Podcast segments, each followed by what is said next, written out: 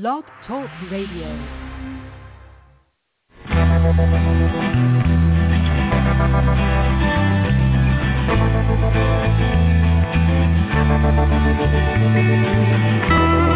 Stroll through the pictures,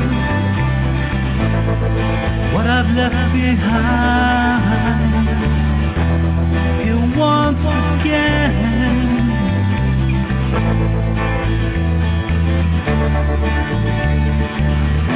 I'm locked up in memories. They all intertwine. The memories in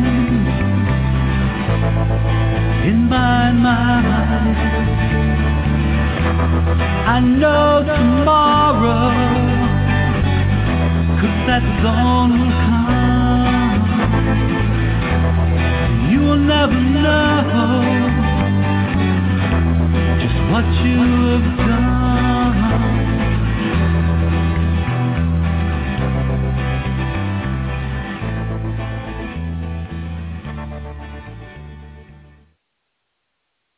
Well, good evening, world. Uh, I would like to welcome you to the Stop Child Abuse Now Talk radio show, sponsored by NAASCA, the National Association for Adult Survivors of Child Abuse.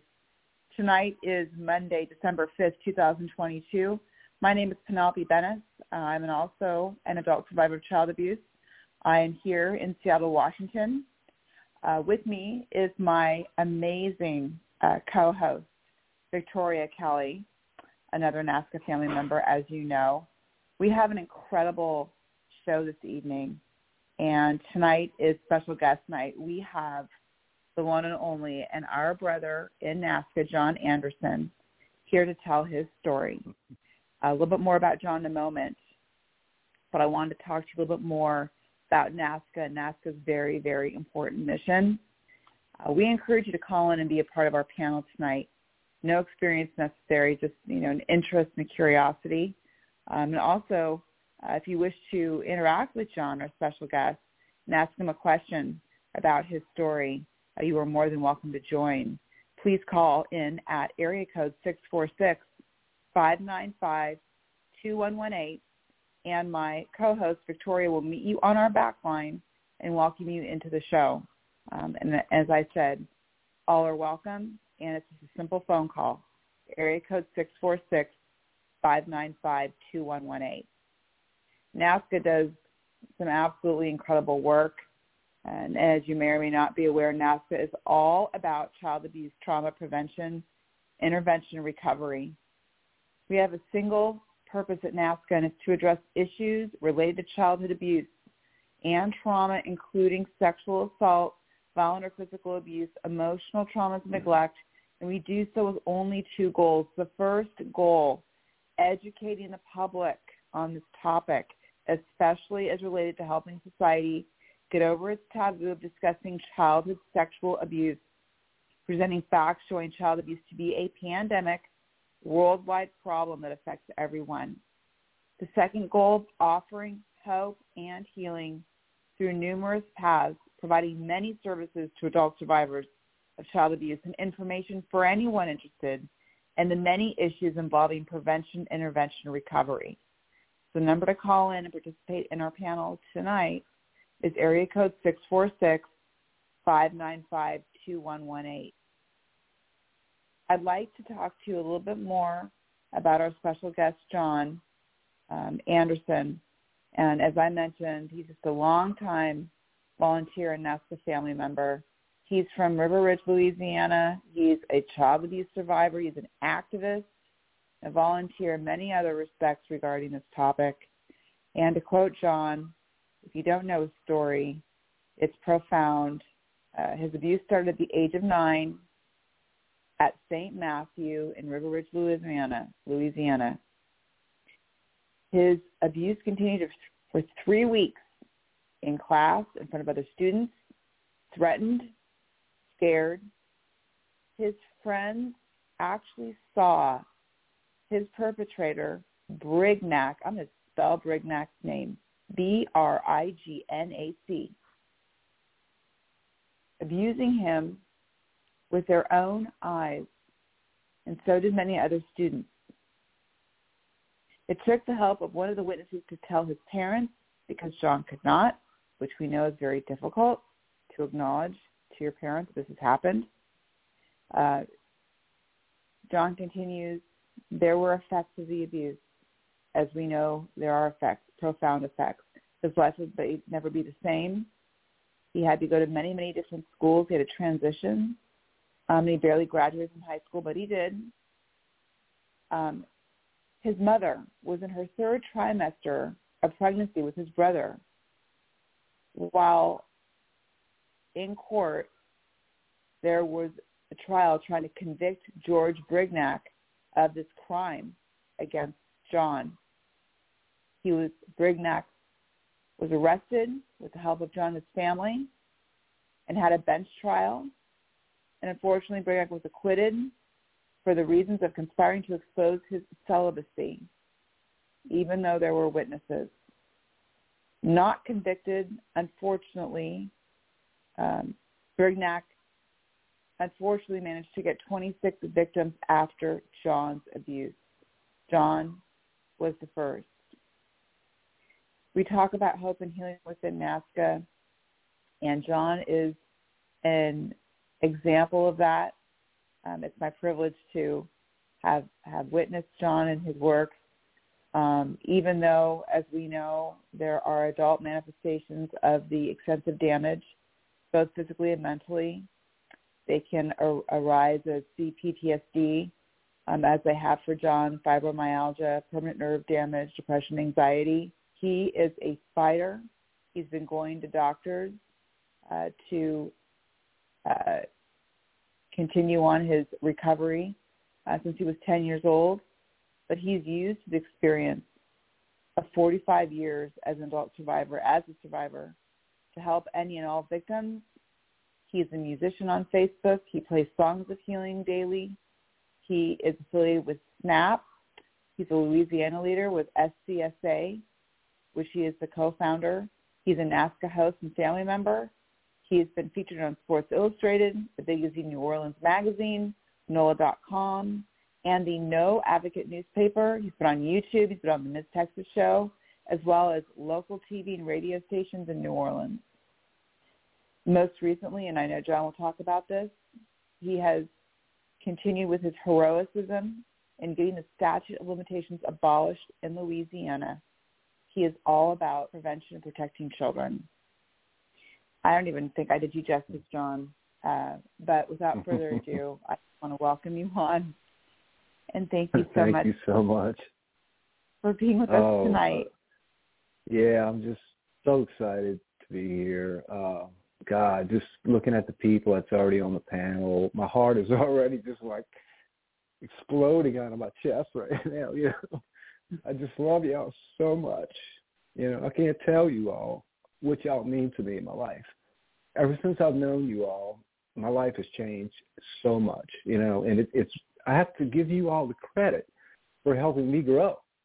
You know, uh, I've known Victoria and you and so many people, and we shared so many you know darkest days together and things that that you don't talk about with other people and you know just some things that we need to express with each other and we grew you know and we actually became a wonderful family and it's been yeah. part of my healing to the extent is is the NAASCA family I tell you love y'all so so much and I'm just happy to be here I really really am you know um I can't tell you enough to, uh, you know, what I'm about to do is, is I'm going to tell you my story, and I want you all to really think about not so much about me, so much about the, the situations, okay?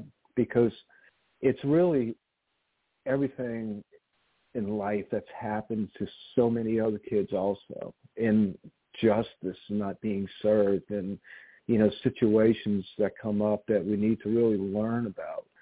And and this is what we do you know so uh, i'm just so happy to be here but i want to begin you know by telling you all you know the situation what happened to me when i was very very young um i grew up in a catholic school system uh since i was born okay Um, I had moved from one parish to another uh, here. You know, we have parishes and not counties, but it wasn't far away. It was only about five miles, you know, uh, to another, you know, location, and and it was River Ridge.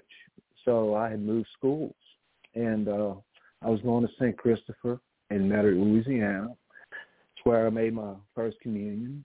you know, um, my my my days in, in at St. Christopher were short and sweet. However, you know, uh, it's almost like I wish that maybe I had moved. You know, um, when I moved to River Ridge, uh, I had to go to St. Matthew, uh, which was not far from my house, and uh, I had went there for two years. Uh, in those in those two years, you know, I'm looking at, at the age of of eight to ten, you know, where in, in my eyes, when you're going to school and your life ahead of you, and you don't know this yet, is going to be involved with with those those kids. A lot of them, not all of them, but that's your core of your your life. You know, especially when you live in an area like we do here. I mean, everybody knows everybody here, kind of thing. You know, so I, I developed a, a really, really good, I'd say, bonding friendship with with a lot of people, you know, in St. Matthew, and and that was really, really one of the hardest things that happened to me after, you know, and I want to get to that point, was that I kind of earned my way, you know, into being, you know, with that with that really cool group of people, you know, and, and these are friends that just stay together forever. Well, you know, there was a situation that happened while I was there. It was that one of the classes I was having an issue with uh, was was some grammar and just writing, you know, some some things, and I'm like, okay, so I'm gonna go to this class. That's after school, and there's a variety of ages that are in this classroom. And it's upstairs and it's where, you know, the middle schools go and and, you know, at the time I'm I'm only in fourth grade. Okay. So I go, you know, to this class after and, and uh the first day was the only day that I was in this classroom at George Brignac didn't molest me. Okay. So it's going to be tough for me, guys. You know, I mean, I, I still get very emotional about my abuse. Um, I'm happy to do it because I'm just releasing what's in my soul. You know, I just I never write stuff down. You know, for any radio show or interview or anything I've ever done. I don't have to, and I don't want to, you know. But man, my life is about to change. I mean, drastically. In that class, there was a variety of people, age probably from about eight to about ten, and there were different grades, of course, like fourth through fifth, sixth, something like that and they came into this classroom to be tutored in something. Well, the guy that ran this class was an ordained deacon by the name of George Brignac. Okay, George Brignac actually had a twin brother that was a priest. Okay, by the name of Horace, and that comes into play and I'll tell you about that. So don't let me forget about that. If y'all can remember, if I forget to say. No, well, I won't because I didn't know he had a twin brother. It's the first time I've heard your story. I didn't realize that. So I'm very interested to know yeah. about that. I'll remind. Yeah.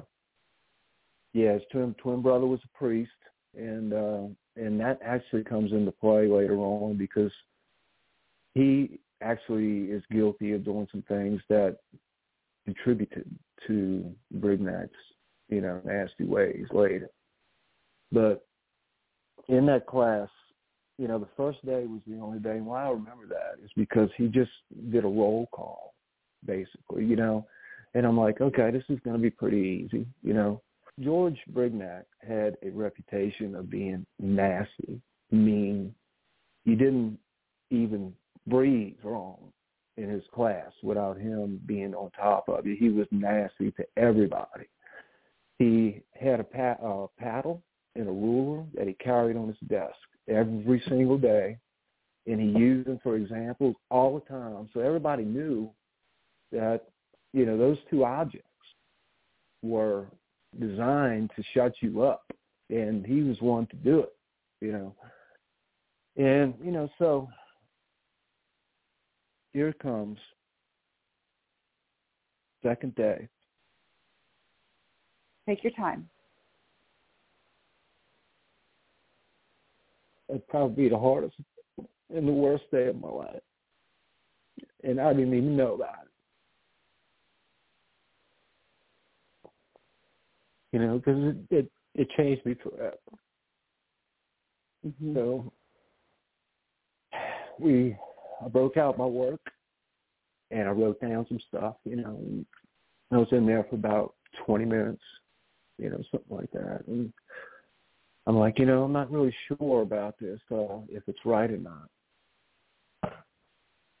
So I raised my hand, you know, and uh, he looked up and uh, called me up to his desk. I said, well, this is what I've been working on, and I was just wondering if it was right, you know. So he was looking at it, and, and uh, he sat there for about ten, fifteen seconds looking at it, and he looked up at me, and he said, "Well, come, come over here." So he's talking about coming around to the back of his desk, and I'm like, "Okay." Kind of weird, you know. I thought he was just going to say, "Hey, you know, just come stand next to me," kind of thing, and let's look at this. That wasn't the case. He opened up his legs. He grabbed me by the arm. He pulled me. He put me on his lap. He said, it's okay. In my ear. And I'm like, man, I'm in shock. Okay, I'm like, all right, what's going on? You know? He said, well, let's look at this. You know, so he's wrapped around me. And I'm like, all right, I don't know what's going on. You know, I'm like, I'm freaking out. So what he does, he wraps his body around me. He goes down and he unzips my pants. On the second day, okay, of, of a three-week horror story that is only beginning that I had no control of. And when he unzipped my pants, I'll never forget, he, he whispered in my ear to hush uh, with a shh. And he said, it's okay, it's okay. And then he points up on the desk to his pals right there. So I'm like, that's a threat when you're nine. And now you have a rapist that has you in his hands. Okay? Mm-hmm. And I didn't know about it at the time. I had no idea that he was involved in this, or was, or will be, or what is going on. I'm a boy, you know? Well, it only got worse from there. Mean, this is some of the hardest things that I have to talk about is that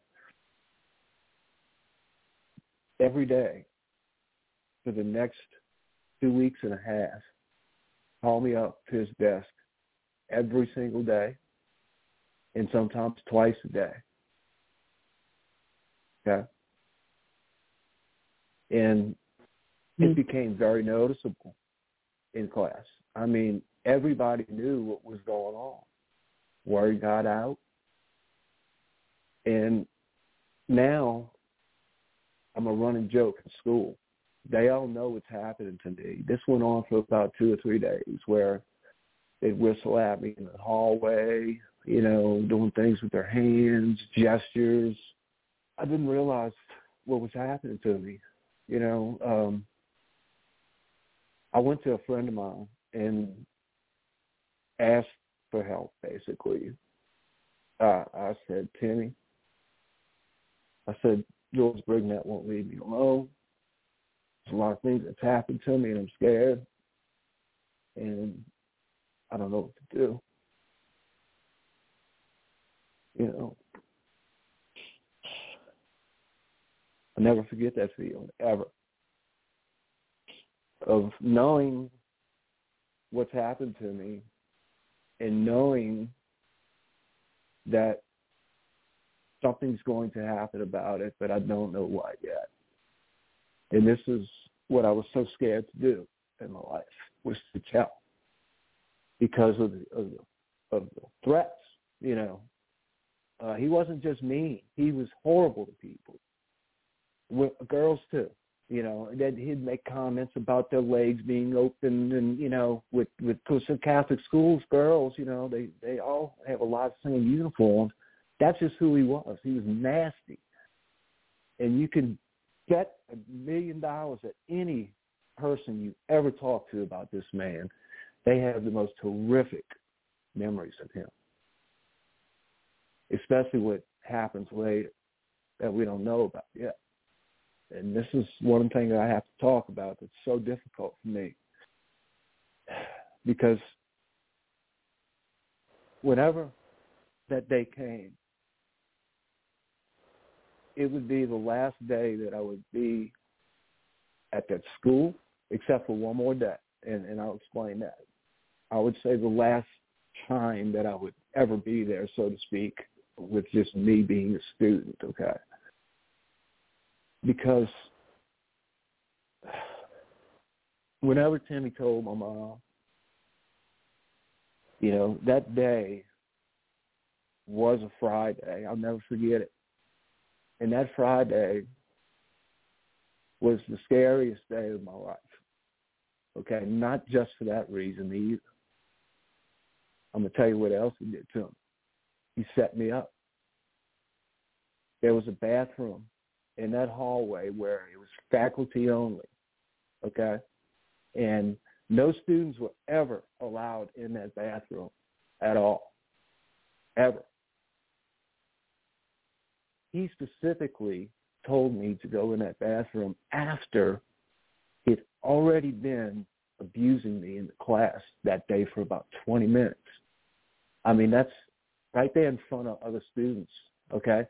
We ha- I have two students, and, and they were my friends named Timmy and Matthew, sitting right to the left of me in two desks. He would use these desks barricade himself in a corner where, you know, if somebody was to look through the door, they wouldn't be able to see him doing this. So he's he's already he's got now. You know, now that I look back at it, he had a plan you know, and and he knew what he was doing before it ever happened. And that's what really upsets me is that I was too young to know about it or recognize it, you know, or do anything about it.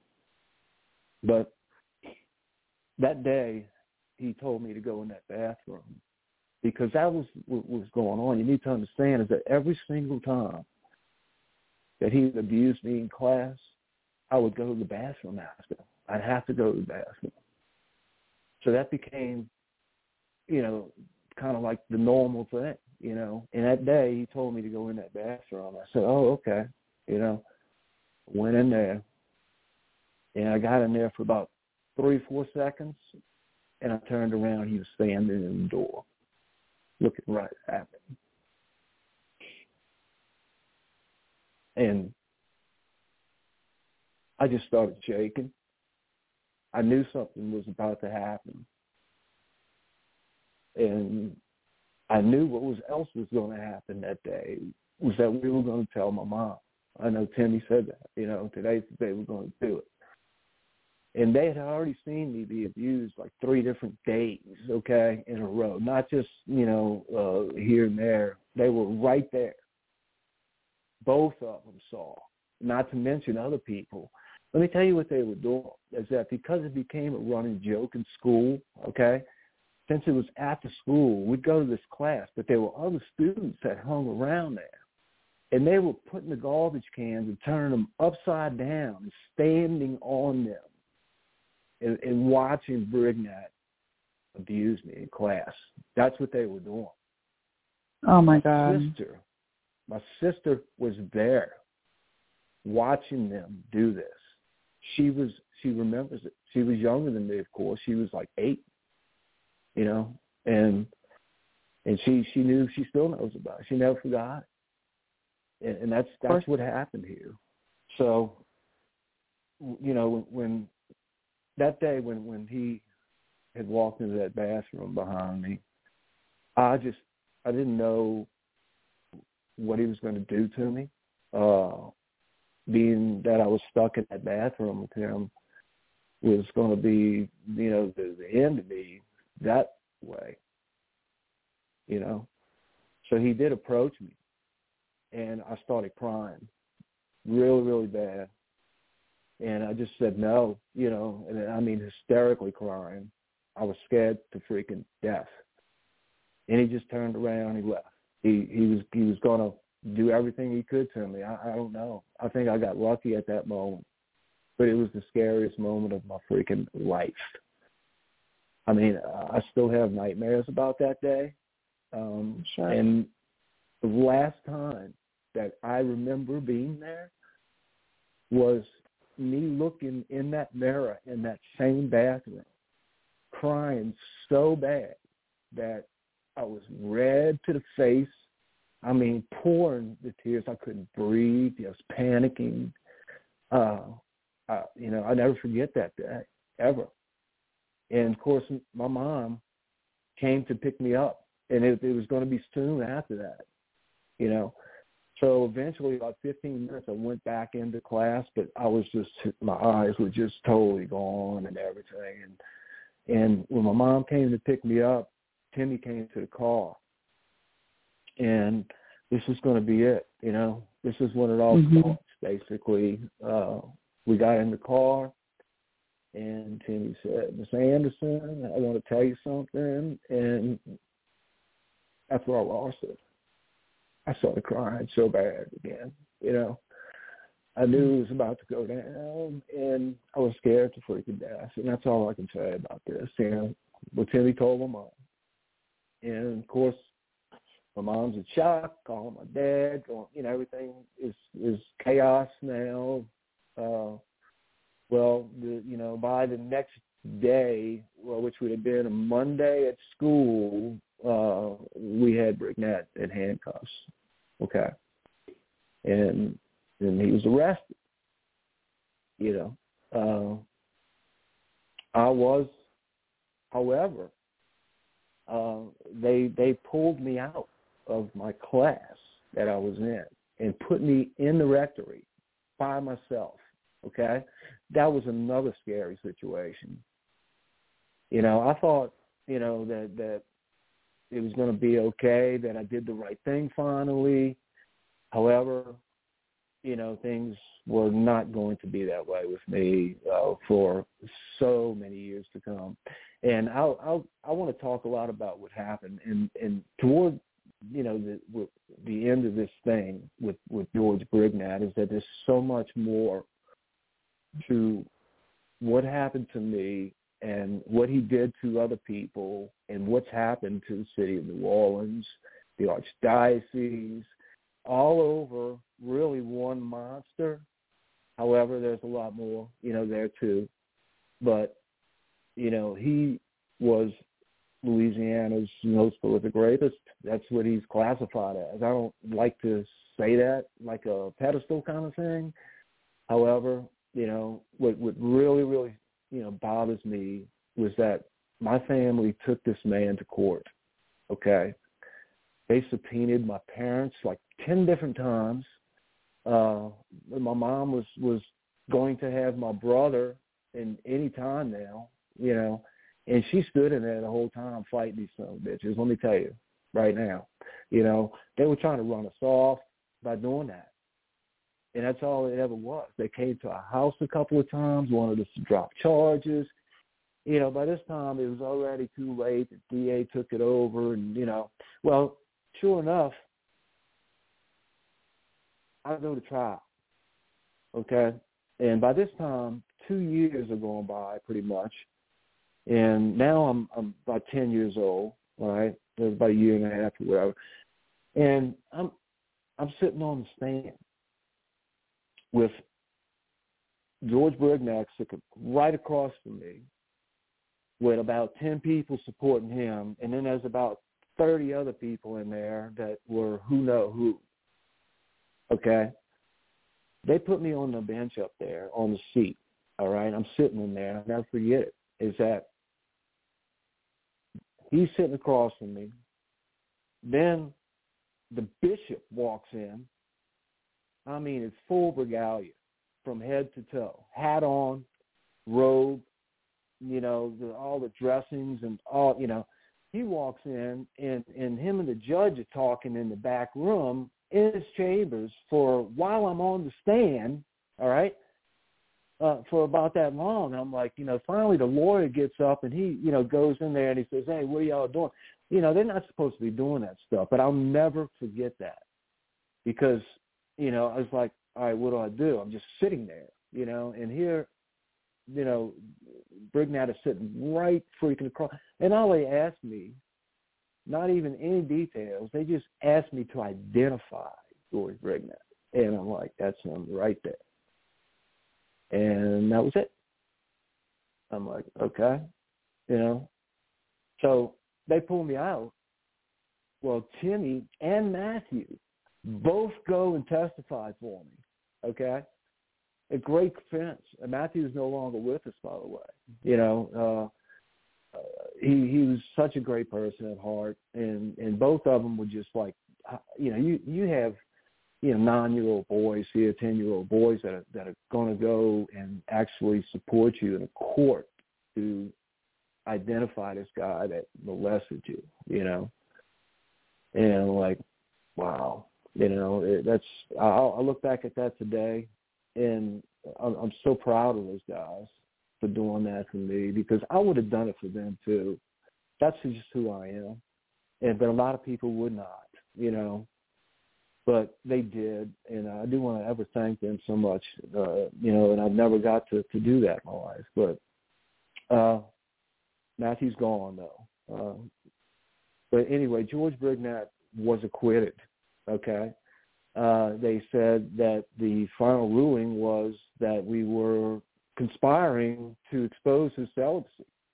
Okay, three kids.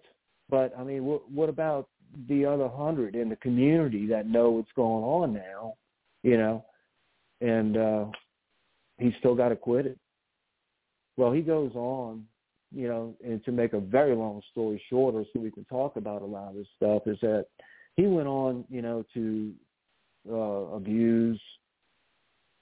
God knows truly how many, but I will put it around thirty uh, you know, maybe maybe one or two before me now that I know about, but after me, there was a lot uh, that that that came forward. You know, so that's one thing I'm real proud of now is that you know a lot of, of his kids, and I'm hoping all of them did, uh, is to come forward uh, against him because he was a monster. You know, he he did so many bad things to people. Um, he ruined so many lives uh, I can't tell you enough how he's affected my life. You know, uh, it's just so many things there to talk about. Is that it's affected me uh, mentally, physically. Uh, it's really destroyed my life for so many years. Uh, I ran from it. I moved away from home for 15 years. Okay, and probably one of the most crucial times in a, in a man's life I moved away from my family and, and the environment that I was living in because I couldn't stay here. You know, it was everywhere I went. I saw people that that that were in school with me, and let me tell you something. I lost all of my friends, guys, all of them pretty much at that time, because you know, the people that knew about it, their parents were, were telling the kids to stay away from that, you know, it's bad and, you know, and this and that. So we, we did, you know, it, it affected me so bad that way. And it did for years and years. Uh, I wound up going to several different schools, way too many than any person should ever go to. But it's just the way things are here. You know, uh, I went to one school. They, they, my friends that I knew there totally turned their back on me. I, I was just now I'm a misfit. Uh, you know, I feel socially rejected. Now I'm embarrassed as I grow older to really realize what had happened to me. You know, it really took me a while grow into, uh, I'd say, a very young man to realize the extent of the damage that this man caused, you know, on me, and uh, and, and affected so many other lives, you know, too. Uh, is is it's just a thing that I can't you know, even tell y'all enough about is that as life went on, you know, I, I thought the man was dead or somebody had killed him or I was going to kill him. Okay. And let me tell you something. I've been in some bad places, guys. I've I, I've, I've been in that suicide train before, and it wasn't going to be that. I was going to take him out, and I was going to do myself, and that that was the plan for years. I actually attempted to even do it, you know, a couple of times, and and of course, you know, nothing. But however, the thought was there many a times. So after I found out, for years went by that Brignac was still alive and he was still involved with that, uh, just everything blew up. You know, um, I, I had to come forward uh, my friend, you know, Steve uh, McAvoy, he, he's uh, with us probably. He, he he came forward. You know, it, it's it's just been that way for the past you know five years. Is that we finally grew up time together, where we can you know start making a difference uh, in in the world, not so much as New Orleans itself. You know. Yeah, and John, perfect time, if you don't mind, for me to yeah. break to the panel um, yes, we're please. switching gears Mm-hmm. right now. But I wanted to, you know, first of all, it it takes some serious courage to tell your story. I know you told it before, but mm-hmm.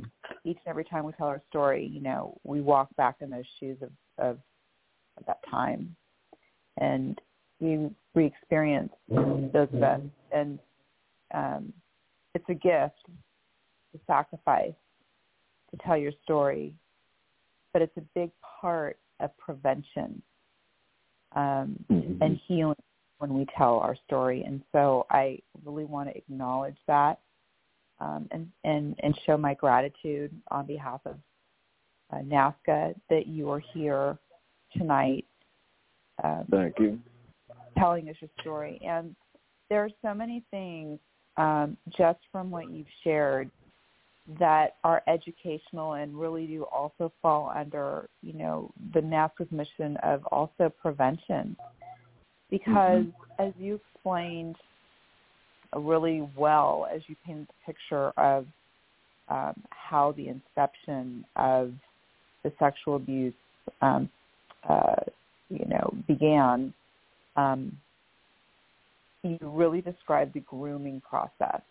Um, and I think that's really important um, in terms of prevention and education is is to talk about the grooming process because it's so um, can be subtle and it can be overt, um, but to know what grooming actually is and the the purpose, um, the intent of grooming, and um, the path is, I think, really an important part of education mm-hmm. prevention, and you did that, and I want to say thank you for that.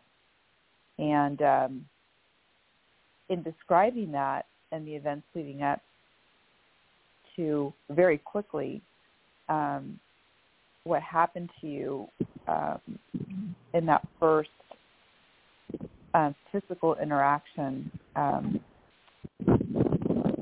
one of the things that say is that when it comes to childhood sexual abuse, within the sexual abuse are so many different forms of maltreatment It's not only the sexual, it's only the physical, it's the emotional, and uh, it's the emotional abuse and the mental abuse. That was all present within the sexual abuse um, that was perpetrated by Brignac. Um, and so you, you describe that, and it, it goes beyond just the physical. And I, I, I think that people, you know, that's an educate. You're educating um, others um, because in order to heal, we need to realize, you know, what we need to heal, and it's so multifaceted. Um, and so your your testimony really, um, you really laid it all out there, and and it's it's it's as hard as it was, yeah, it was for you to it was rough. Oh, shoot. And as difficult as it is to hear it, it's it's just I mean my heart just bleeds. You know, I'm just bleeding. Um, uh, I, you know, that that's also so helpful for for people to recognize and realize um, the extent and the different forms of maltreatment that are involved. Not only for you, which is um, not to be minimized, but those that witness your sister, yeah. Timmy, your friends, um, yeah. they are also that is also an injury, um, a very deep wound. Uh, so I'm going to um, go to the panel, and you do have, we have our Victoria Kelly, and also Steve, who's called in in support of you. Okay. And I don't know if that's the Steve you mentioned, but um, it, it we have be. Steve on as, yeah, on as well. So I'm actually, um, Victoria, forgive me, I'm actually going to invite Steve on. I'm going to unmute your mic, Steve. Um, and I know that there's some um, maybe some issues with um, getting the sound through for you to hear John. But Steve, you're on with John, and I just wanted to, to give you the opportunity to ask him a question or pose a comment on what John shared with us so far. So thank you for being on. Hey, brother. Brother, I'm Hello. right there with you. Hello, Steve. Can you hear me, Thank John? you for calling. I can, yes. Thank you for calling in. Uh, look, man, your stories resonate so deep because we were both with the same rapist. And uh, yes, I am Steve McAvoy, and I'm not afraid of my name anymore. Uh, and if you ever look up my articles, uh, I, I have. We all have a name, and I'm not afraid of Yeah. my name anymore. You Yeah. know, and uh, it's uh, you know, I have witnesses now that have come forward from school that have testified before my attorneys and given depositions of me being sexually assaulted in class. Yep. And you know, it's uh it, you know, it was the same year but we were different ages. Yep. Uh, John was in class with my sister.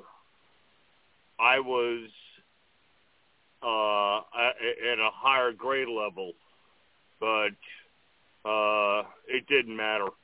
He went after everybody, and uh, it's a terrible experience. Uh, it affects your entire life. Uh, it still affects my life today. Um, you know, and we do everything we can uh, to make people aware it's okay to come out and talk about it because Mhm. if you cover it up, it only gets worse.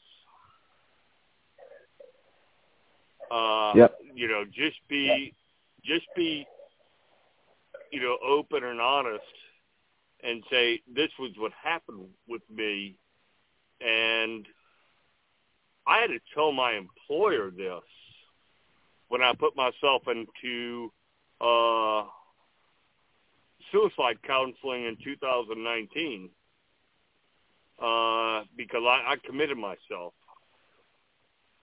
And it's not easy. No. Mm-mm. these are the times You Steve, know- that we went through. We went through together. You know, we were both going through these same exact hard times Yeah. together, and we have a lot to talk about because you know, look what happened with us with the Saints.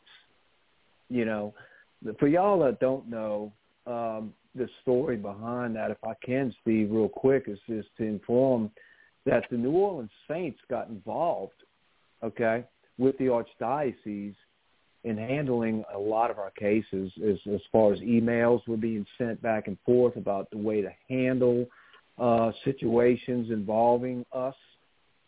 And, you know, we were just simply dumbfounded at the fact that the New Orleans Saints were actually going to get involved. However, what you don't know is that Gail Benson and the uh, Archbishop Aymond are really good friends. I mean, really good friends, and she owns the teams. You know, Well, John, the whole issue with that whole situation is is that uh, the uh, judge that's handling this case, the spouse, is a, a archdiocese uh, fundraiser uh, yeah, and didn't Yep. recuse themselves. Yeah, Yep. did not recuse That's right. themselves, and now they're now they've taken all the documents and put them, you know, undercover, so that we Yeah. we can't even find out anything.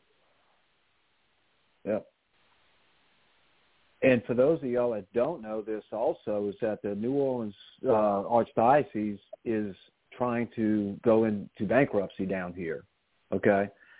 And with that being said, you know, the extent of damage that this one man did, you know, is is so horrendous that that literally by himself literally could have I know there's others involved, but he's the majority put an organization that's so huge into a situation like that. That's how bad this situation is down here. All they want to do is conceal documents from us. They never want to expose any information, but they want everything to know about you, you know.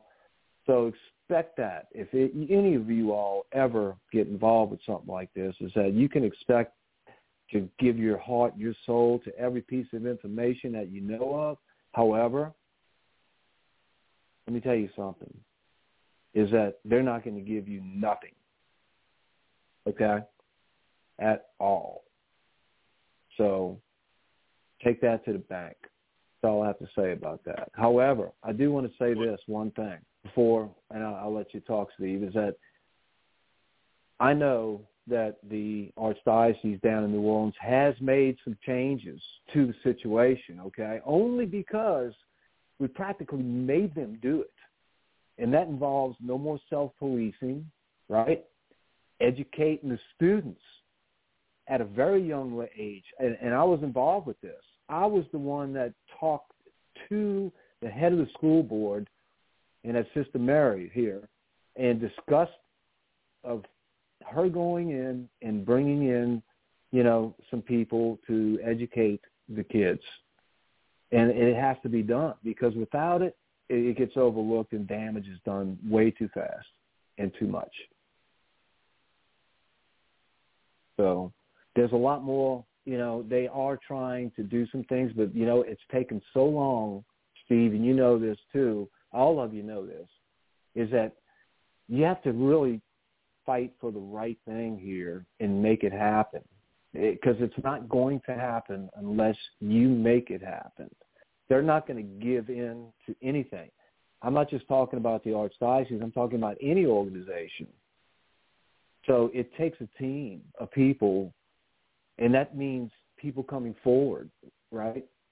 Even if you're 60 years old, 50, 40, usually the average age is around 52, guys, you know.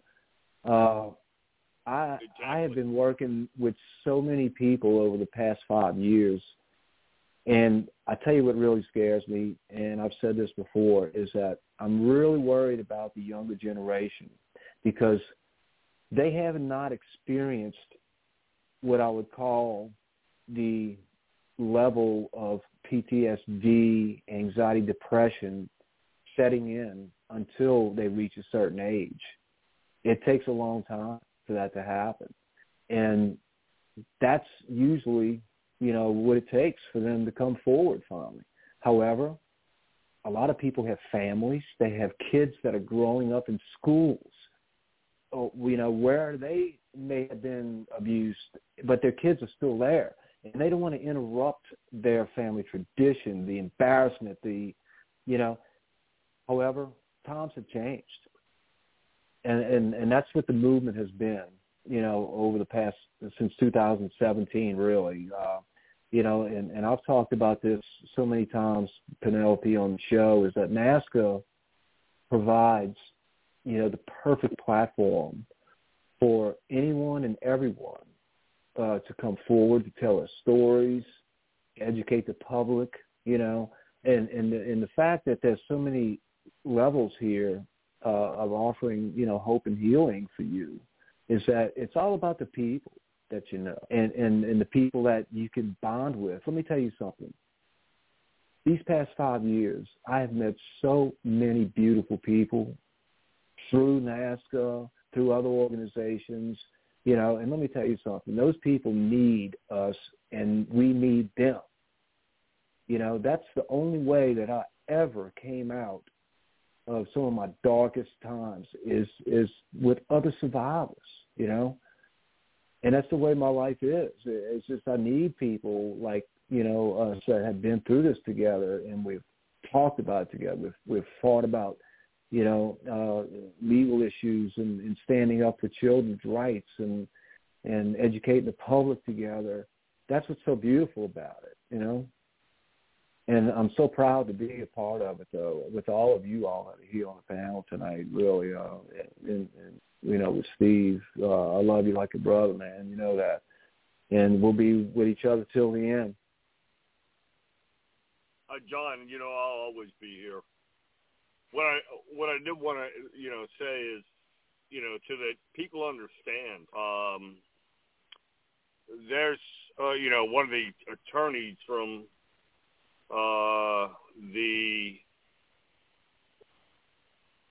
Catholic archdiocese uh, that offered me a nuisance fee to walk hmm. away.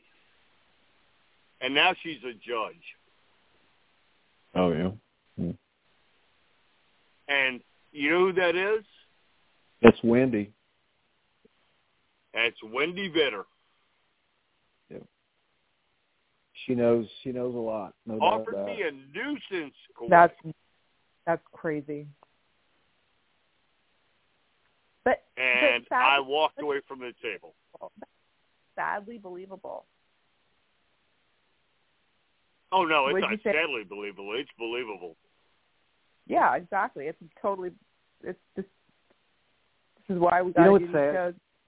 Yeah. You know what's sad about that so much is let me let me tell you what he's talking about is that the, these nuisance fees, and even if they do um, a mediation type deal, it's so sad because all it is is them writing you off on an insurance policy. Okay, you know that's all it is. It's like paperwork. You know, oh, you know now we, we're going to file this claim, but there's an insurance company behind it you know, out of New York, and they're gonna, you know, it's gonna be up twenty five thousand dollars, but it could be a hundred thousand for the payoff. However, it makes you feel like a piece of crap. You know what I'm saying? You, you you're getting written off on an insurance claim like you're in an accident. You know. I was thrown in a ditch again.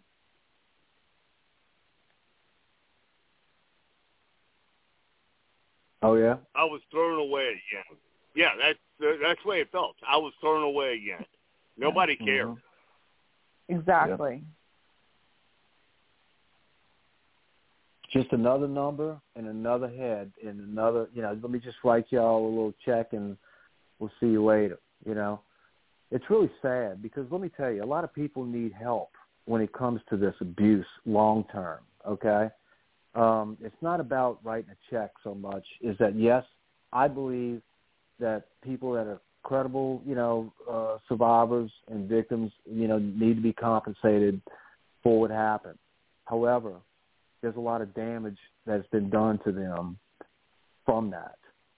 Okay, is that you know why should victims pay for being sexually abused, which causes mental abuse, which causes physical abuse, which causes emotional abuse. You know, let, let's just keep on going down the road here. You know, John, real quick. Yeah. Just so everybody knows, my last suicide attempt in 2019 was twenty-two thousand dollars Hmm. in therapy, Yeah. You know, just imagine and that's it- what is it? right after I went through my memory recall. hmm You know, Just just imagine what So- also, Steve, and that's just a great example, a great example of what happens to so many survivors that need to go to doctors and actually have situations happen to them exactly. like this over and over. I mean, it, it- it'll happen several times. Some people I've seen do it a lot. Some I've seen one or two times a year. I, you know, there's different levels of that, of how deep it really, really gets to them. However, does it really, really go away? You know, I mean, that's one of the things I've always been wondering about is that how bad has the brain been damaged by being abused? Okay? You know, there's got to be so many things involved with that because if you are, and it is, let me tell you something, you're going to know about it because it'll affect everything to do with your uh, neurological system, the you know the way Yep. that you live your life because it affects you so many ways because physical issues come into play. I'm talking to the point where you know uh, I was a professional athlete, but I'm walking with a cane when I'm 47 and have I got a spinal stimulator in my body now. Okay? I've got permanent nerve damage up and down my back, killing me all the time. You know, it's like all the time my back of my head Makes two of us. hurts and and spinal issues, you know, and uh, and you can't tell me as a survivor that that abuse had nothing to do with that.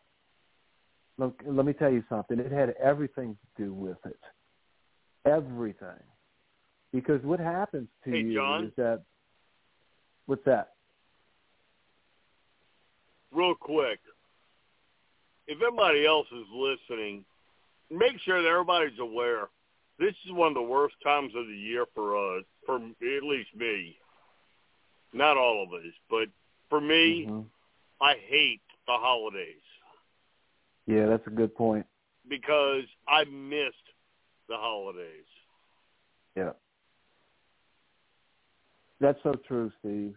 So you know, I know please ask for But- help if you're, you know, you know, reach out right now. the holidays are are very difficult. Uh, you know, as what happens to you as as when you get abused as a child, and you know your life is altered, and we, you know, there's always so many things that happen to us, and I- I'm just going to put us all in this: is that we have a hard life, you know, uh, because of what happened to us in the in the in in the holidays, because of who was involved, what it was about, are always tough, man. You know, I've always had issues with Thanksgiving and Christmas back. You know, let me tell you, when you're living, you know, a thousand miles away from your family because you ran from this MF that messed you up, you know, for 15 years because of what happened, You know, that's hard on you, man. Knowing that your family's having Christmas and Thanksgiving down there and and you can't be there right now. You know, because of what happened to you. You know, that's that's bad.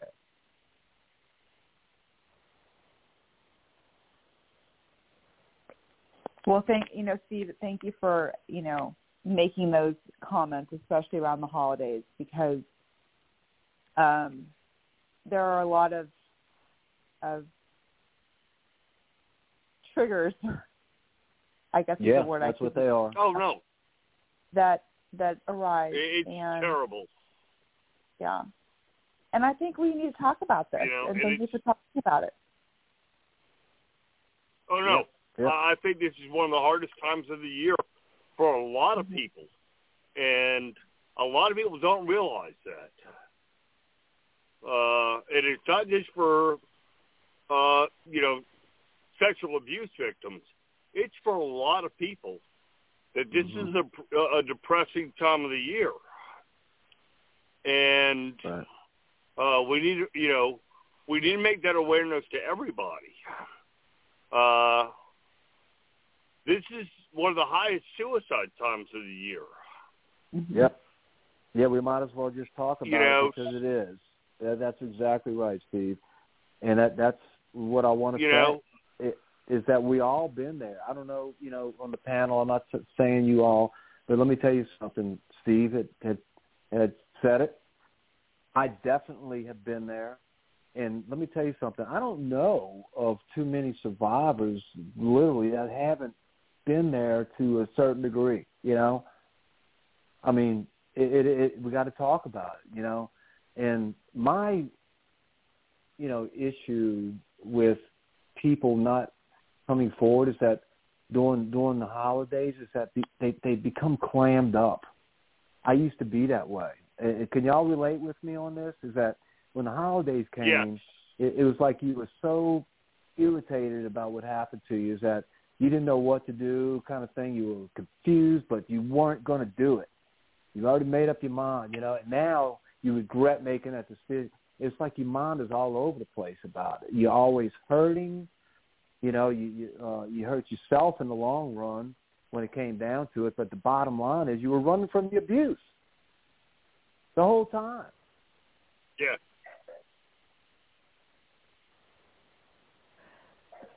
So you know what I'm going to do? We still have we have Victoria and Darlene, our sister Darlene, Okay. has called in. What I'm going to do is, is I know Steve, you, you you and Steve are still on. I'm just going to unmute their lines and invite them if Yeah, we can absolutely. just make this more conversational because Oh, A- absolutely, yeah, yeah. Let's do because open I mic. think, yeah, I think we're going to open mic if you're okay. Great. So Darlene, I've opened your mic, and and Victoria, I've opened your mic, and so you know, welcoming you into the conversation, and um, and because I know Thank you. Yeah. that everything that you're, Hello, you're Victoria. talking Yeah. Hello. Darlene. Hey, hey, Hello. John. Uh, this is Uh, hello everybody. Hi, Steve. Hello. This is Victoria. And uh, can you hear me? okay? Yes. Yes. Oh, Yes.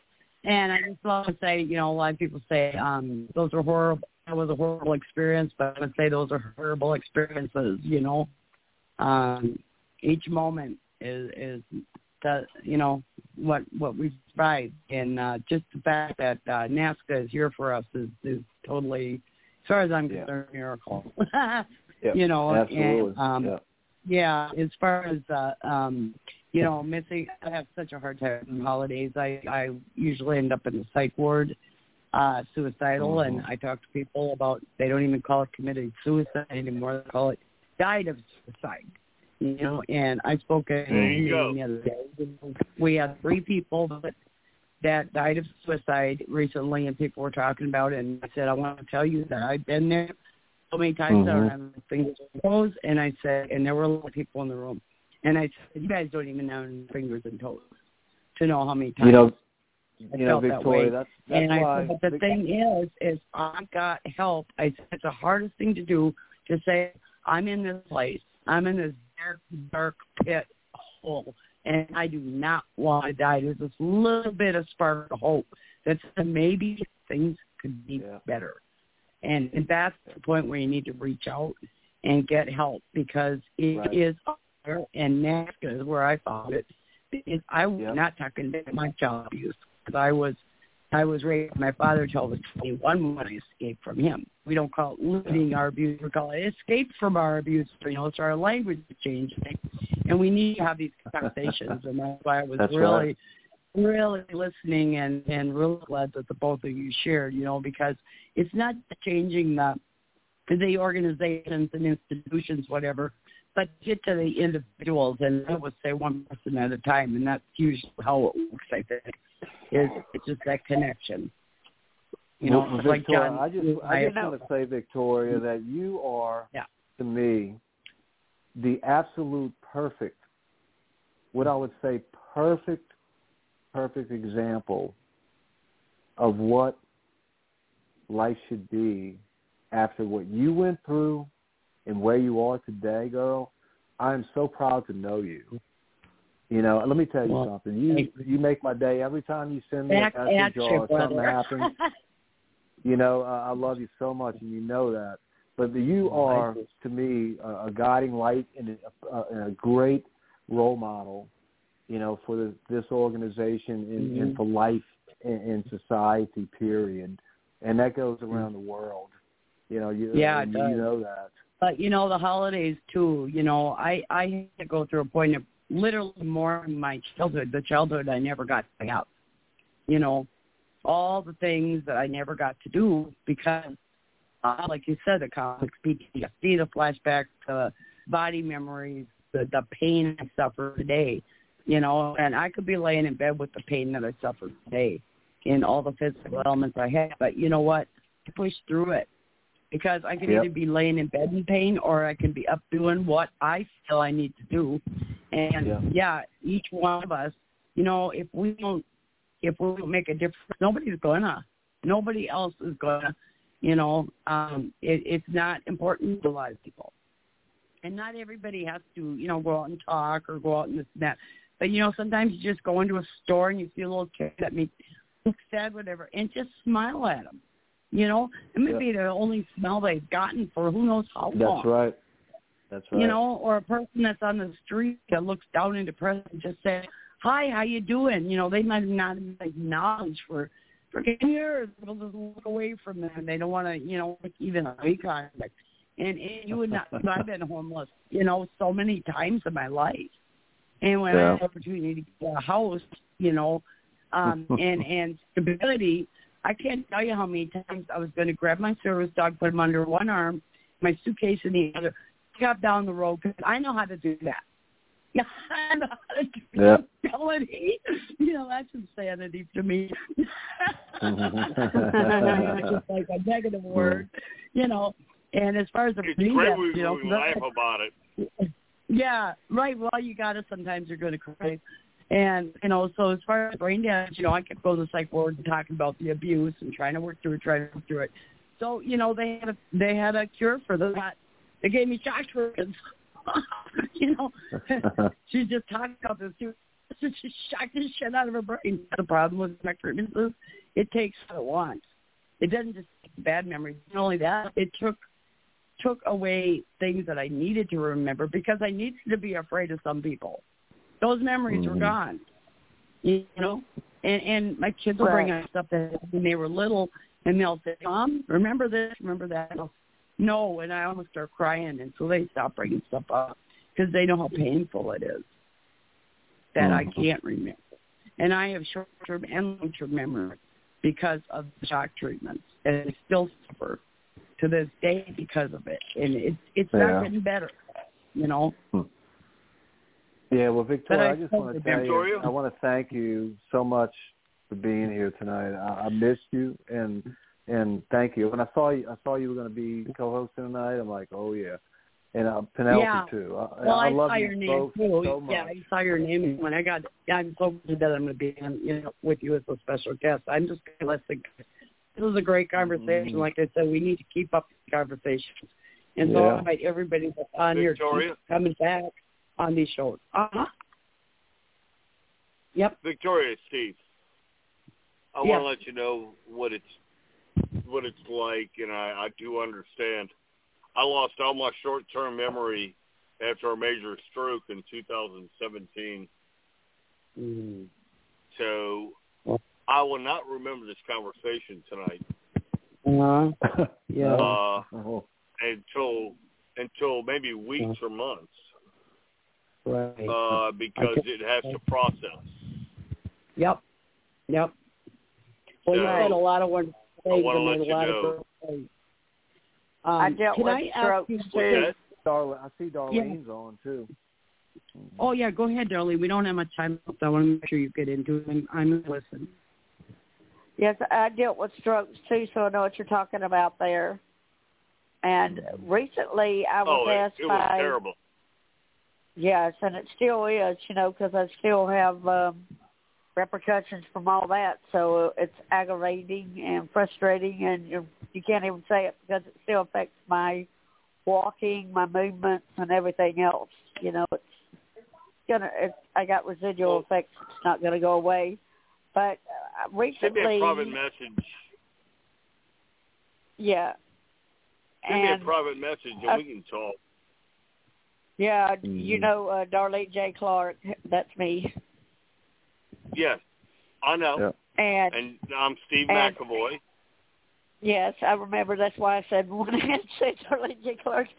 And uh, Yep. recently, I wanted to let people know the three-digit uh, number is nine eight eight. You know, for emergency uh, suicide or emergency mental health Um, issues. Darlene, I have, to, I have to correct you on that because I've had people call, try to call for two weeks. That number ain't working. Call your local crisis line. They did not know they were going to have as many respondents with mental health crisis. And so if you can't Uh-huh. get through, try that. But if you can't get through, please call your local crisis center. You can always call 911. Do not be afraid to call 911. Um, there are more trained um, 911 people than there ever was before.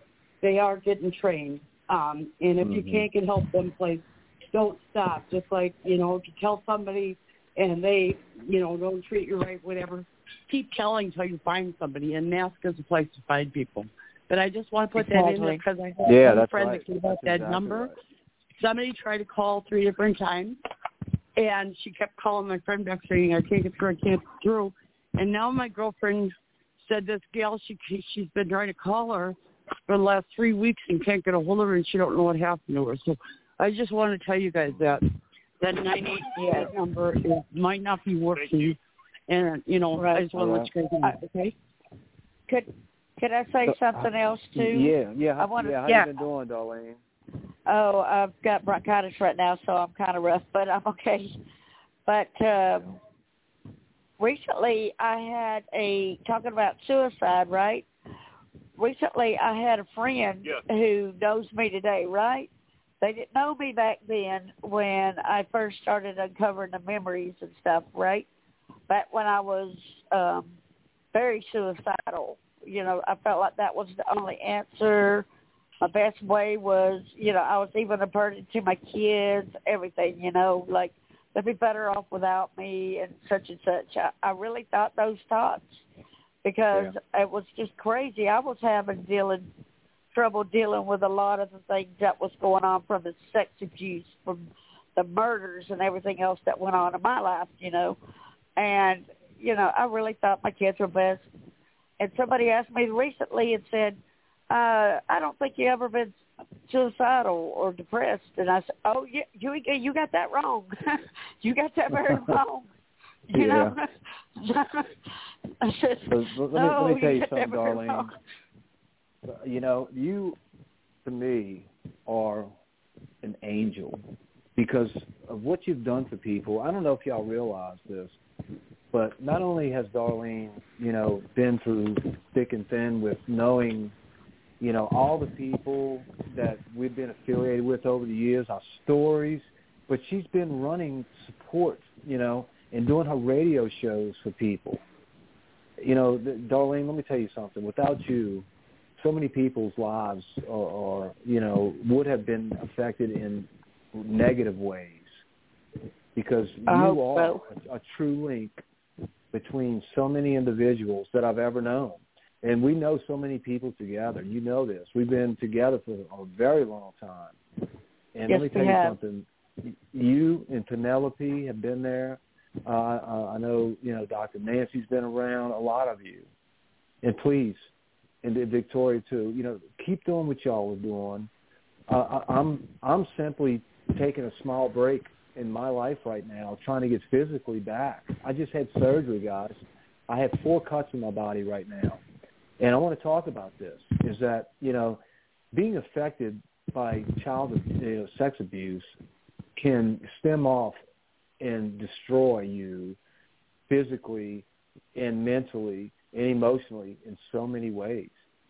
You know, and, and this is a prime example of what I'm going through in my life these days. You know, uh, I'm always going to be here for people. I've, I've worked so hard over the past five years, uh, uh, full time, literally full time work. You know this, Darlene and Penelope. All of you uh-huh. know it is a full time job because we're helping people, we're saving lives. But when you get involved so heavily with people, I just want to offer some advice is that sometimes you need to step back a little bit and, and, and you know, take some time for yourself to regenerate, recuperate, because Steve and I have a lot of work that we're going to be doing shortly.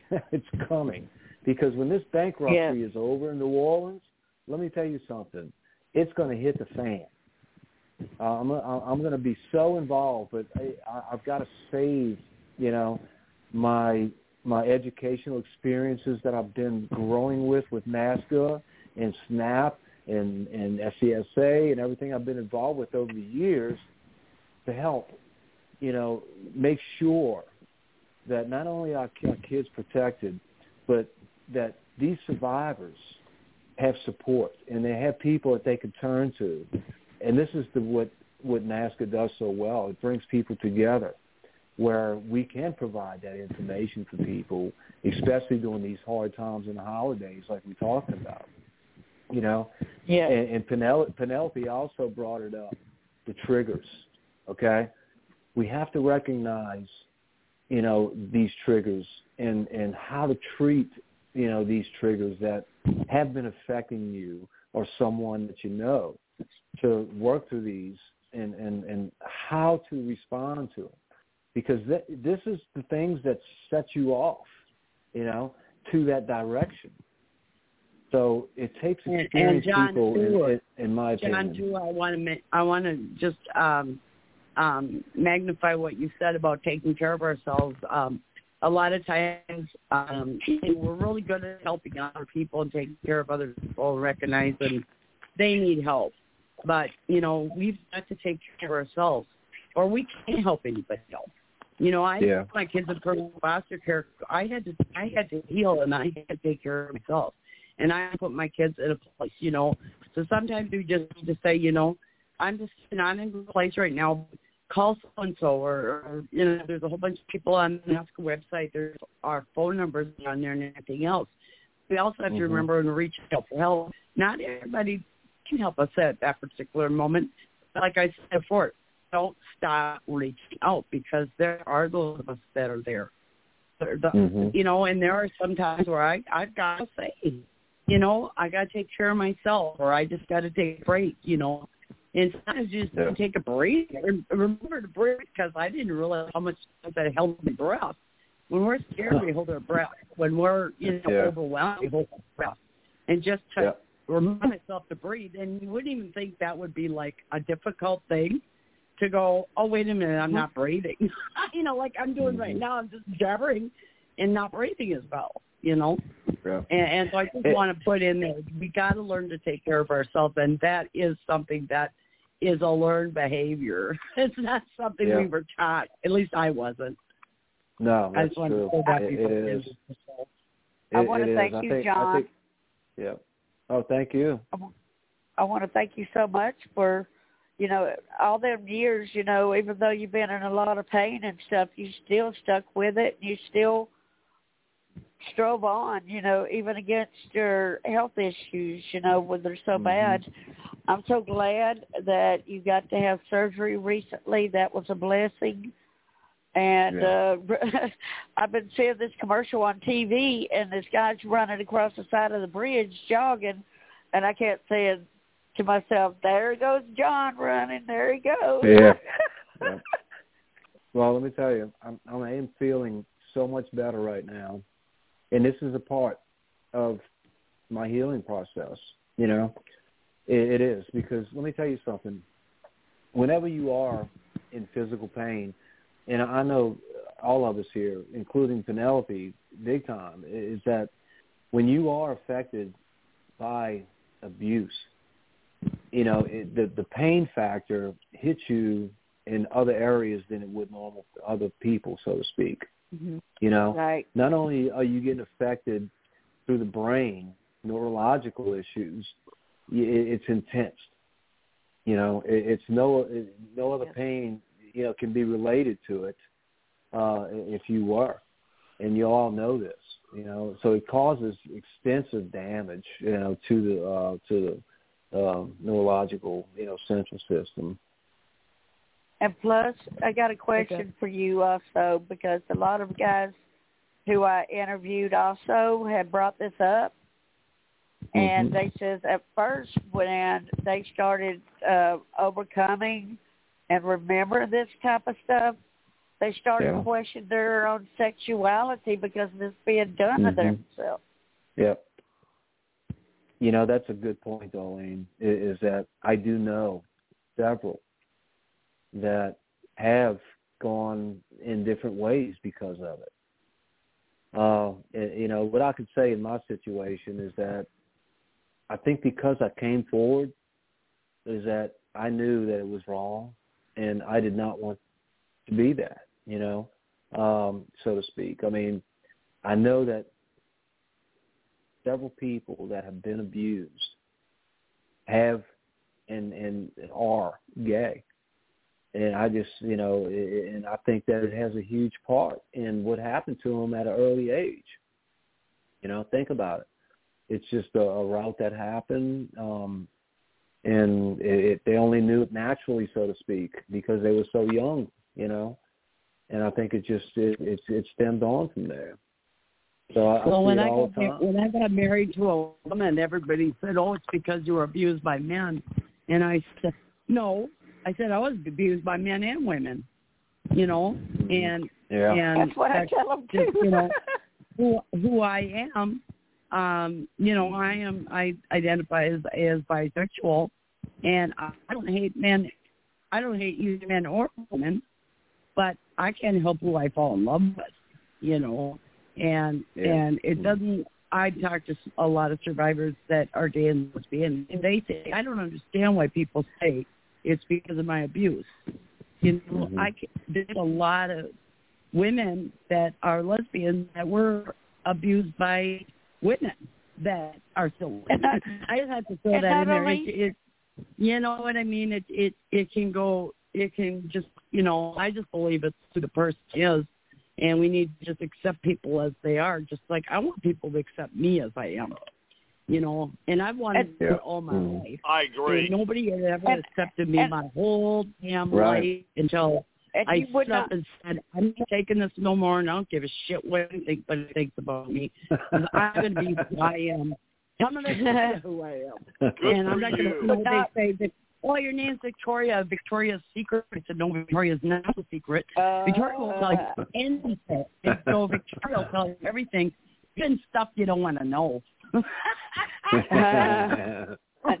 well, you know, one thing I one thing I really hate about you know like the dating world because y'all know I'm single, whatever, right? And I'm not trying to find a date or nothing. Okay, y'all people that might want to try to contact, no, okay.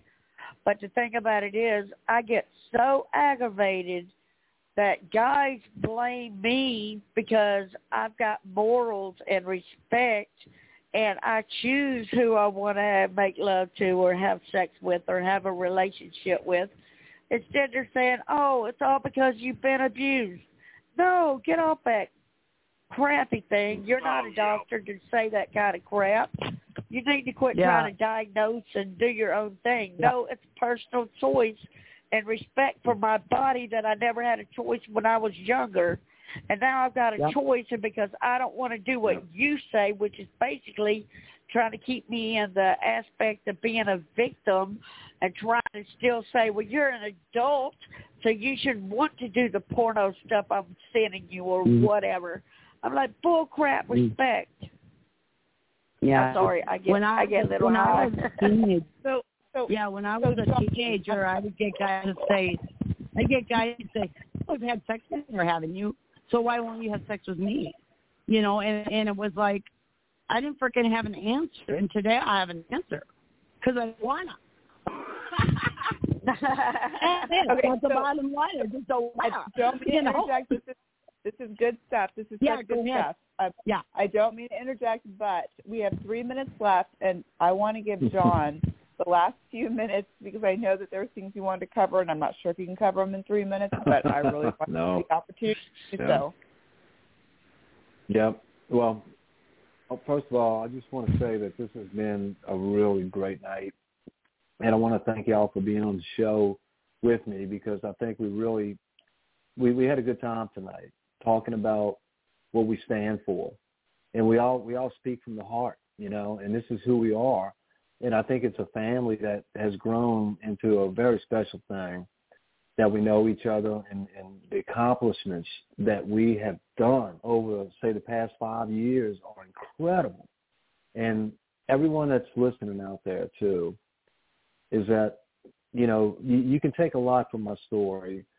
Uh, you know, the, the, the lack of justice at the end, the lack of care of a child, you know, who got taken care of here in the story? Was it John?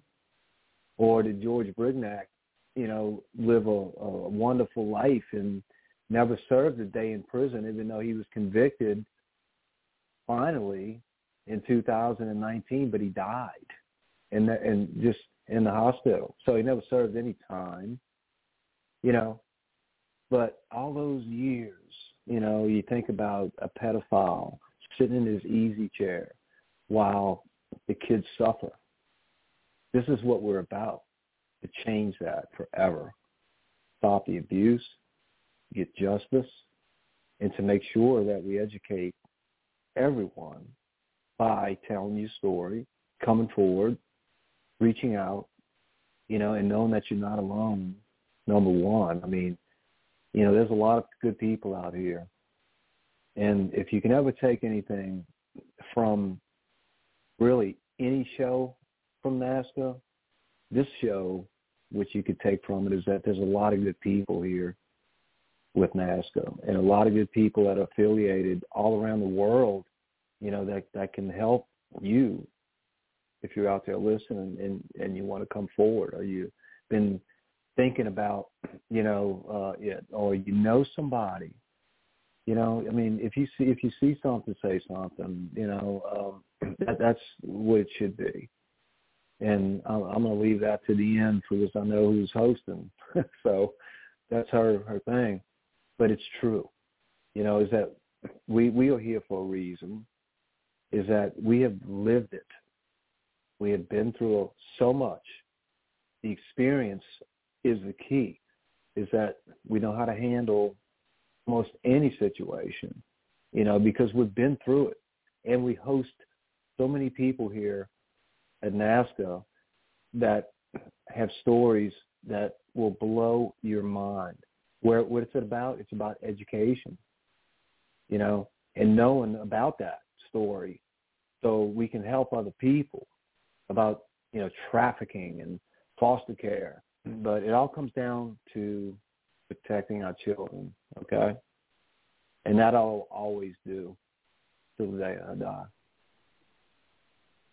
That's a fact.